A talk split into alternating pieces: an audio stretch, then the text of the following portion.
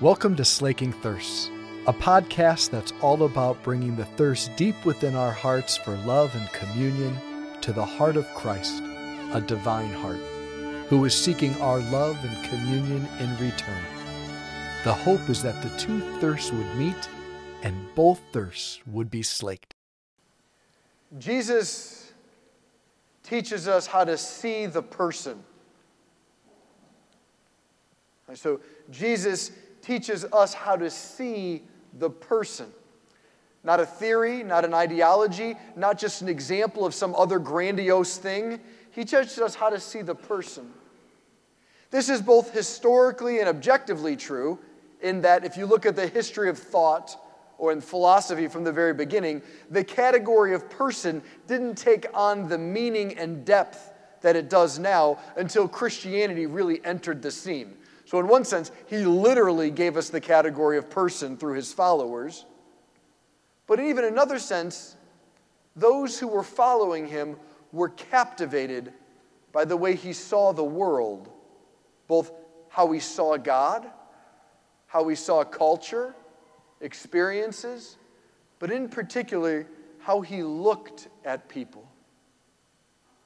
The way Jesus looked at people was captivating, because he was teaching us how to see the person.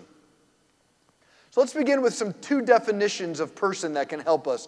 Both are from popes, uh, and both of them are pretty uh, accurate in what we're trying to get at. First one is from a man named Christopher West, who's really just teaching us what Pope Saint John Paul the Second taught us.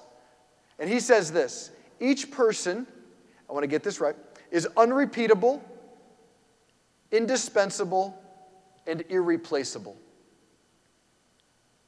Every person we meet has intrinsic value, whether they're atheist, Muslim, Hindu, Jewish, Buddhist, Protestant, Catholic. If they're a person, they have intrinsic value because they are unrepeatable, indispensable, and irreplaceable. But what happens to our capacity to see if we live in a culture where we treat people as replaceable, repeatable, and dispensable? If someone has intrinsic value because God has made them in his own image and likeness as an unrepeatable example of the mystery of God, if a person is giving us a revelation of something about God that no one else has or ever will, and yet we relate to people as, what do you do for me? Do you make my life pleasurable? More efficient? Well, then you're, I think you're valuable. But if you cause a burden, make me slow down, you're annoying, you disagree, you're causing conflict, well, then I don't want to treat you with intrinsic value. Here's another definition, Pope Benedict. Each person is the result of a thought from God. Each of us is willed, each of us is loved, each of us is necessary. Now, whether you and I or anyone else in the world is living in line with this great dignity is another question. But see, when Jesus looks at people, he sees this truth as the deepest truth in everybody. Immorality, believing wrong ideas, political corruption, all the evil things that terrible people have done is not the deepest truth of the person.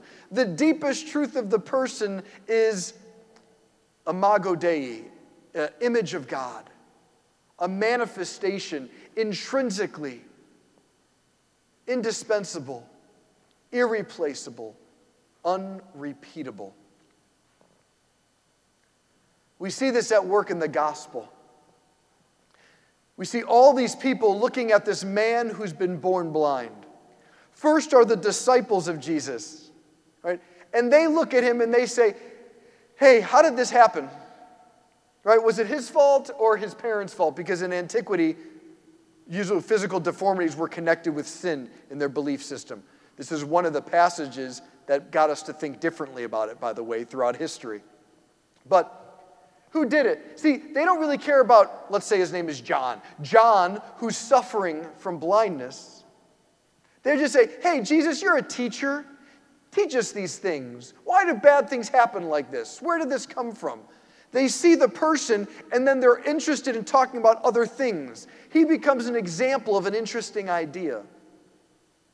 Then you've got the Pharisees, the ones who are meant to teach us how to live according to God, the religious leaders, and they see his suffering, and they try to fit it into a system already worked out. We have a religious system. Let's see how your life fits into our system. It's a theory. It's an idea.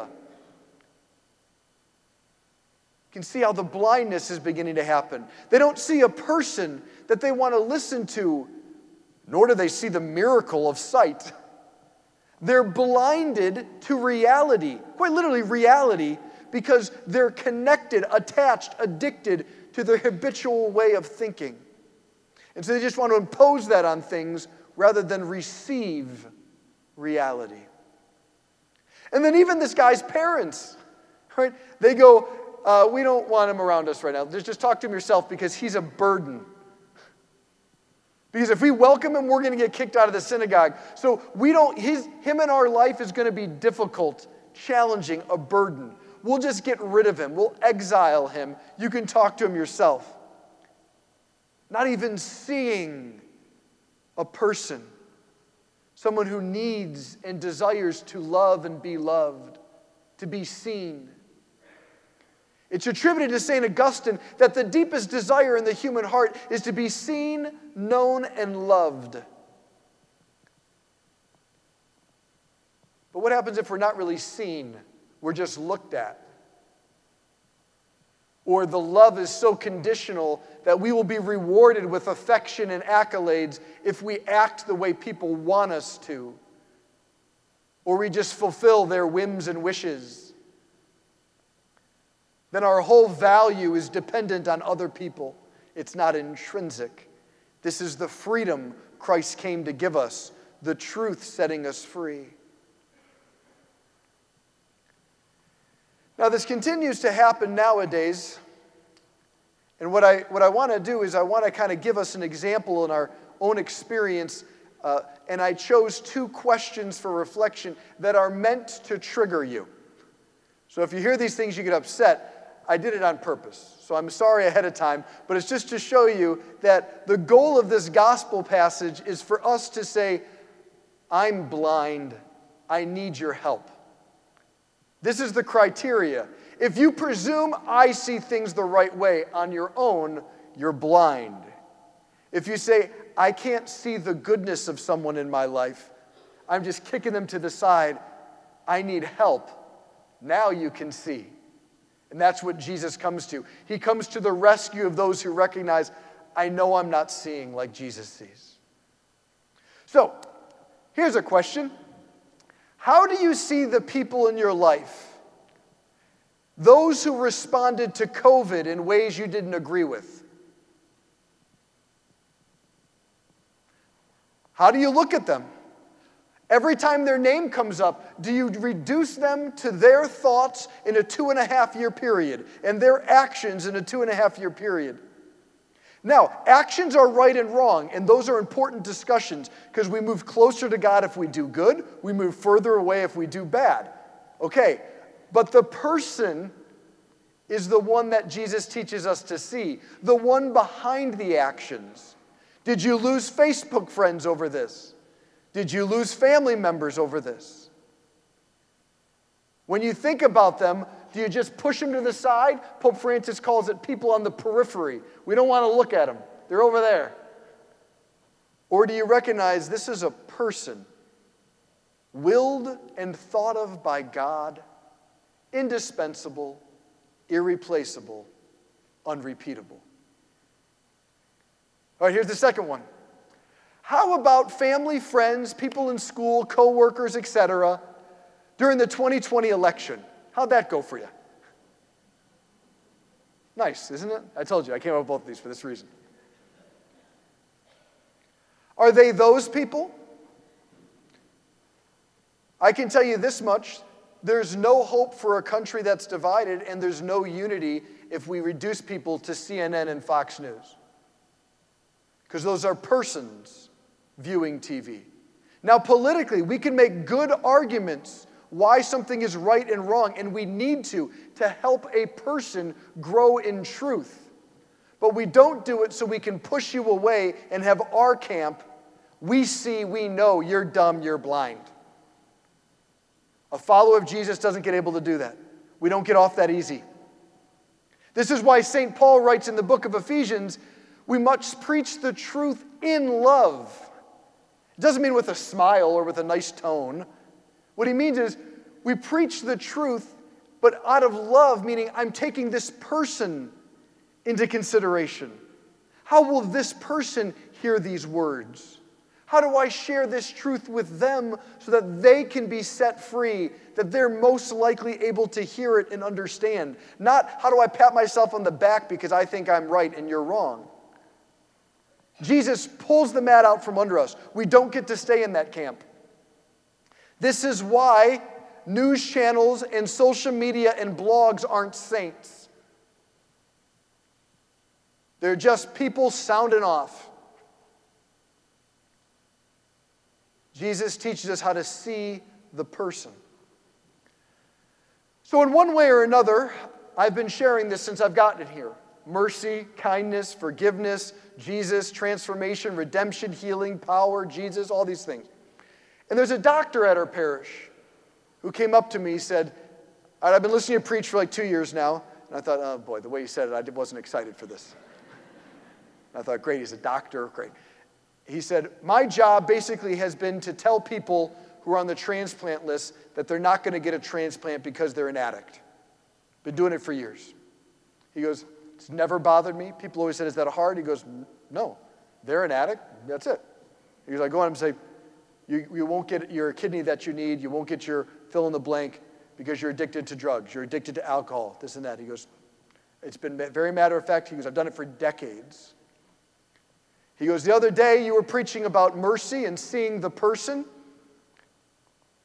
He goes, and I went in the room and I was just about to do my same spiel I've done for several decades. He goes, and I realized this is going to be really hard for this guy because it means he's going to die. And he said, I didn't know how to tell that same news anymore. He's like, so what do I do? Just give kidneys away? And he goes, and I realized I still had to tell him the same truth because it's true. He said, but I could do it in a way now that was immensely more honoring to the situation. It honored all of reality, that here's a person about to hear really hard news, not an instance of someone who's an addict that you just insert the right answer and move on. Later on, he went home with his wife and he prayed for this gentleman. This is what it means to see the person. The truth doesn't change. The truth is truth. But how we embody it, how we share it, how we express it, how we live it is the mark of how we're a disciple or not. Pope Saint John Paul the Second said this, the truth without love is somehow a destructive lie. Because it doesn't honor the person. And so I don't know who it is in your life. Maybe it's someone in school who's been a bully to you. Maybe it's someone on social media who's awful. Maybe it's the other political party. Maybe it's a, maybe it's me. Maybe it's a priest. Maybe it's someone in church. Maybe it's an old family member you haven't talked to in a while. Maybe it's someone you've just reduced and you don't want to even look at. If you can admit that this Sunday, then you're ready for Jesus and Easter. Because the first job description of Jesus is to give sight to the blind. But we have to recognize we're blind in order to hear that as good news. If we're haughty and think, I'm fine the way I am, we have no need of a Savior. The only good news the Catholic Church has to proclaim is there is a Savior. He can redeem you, set you free, and give you life, life to the full. And then you can begin to see that this whole world is actually very, very good. Amen.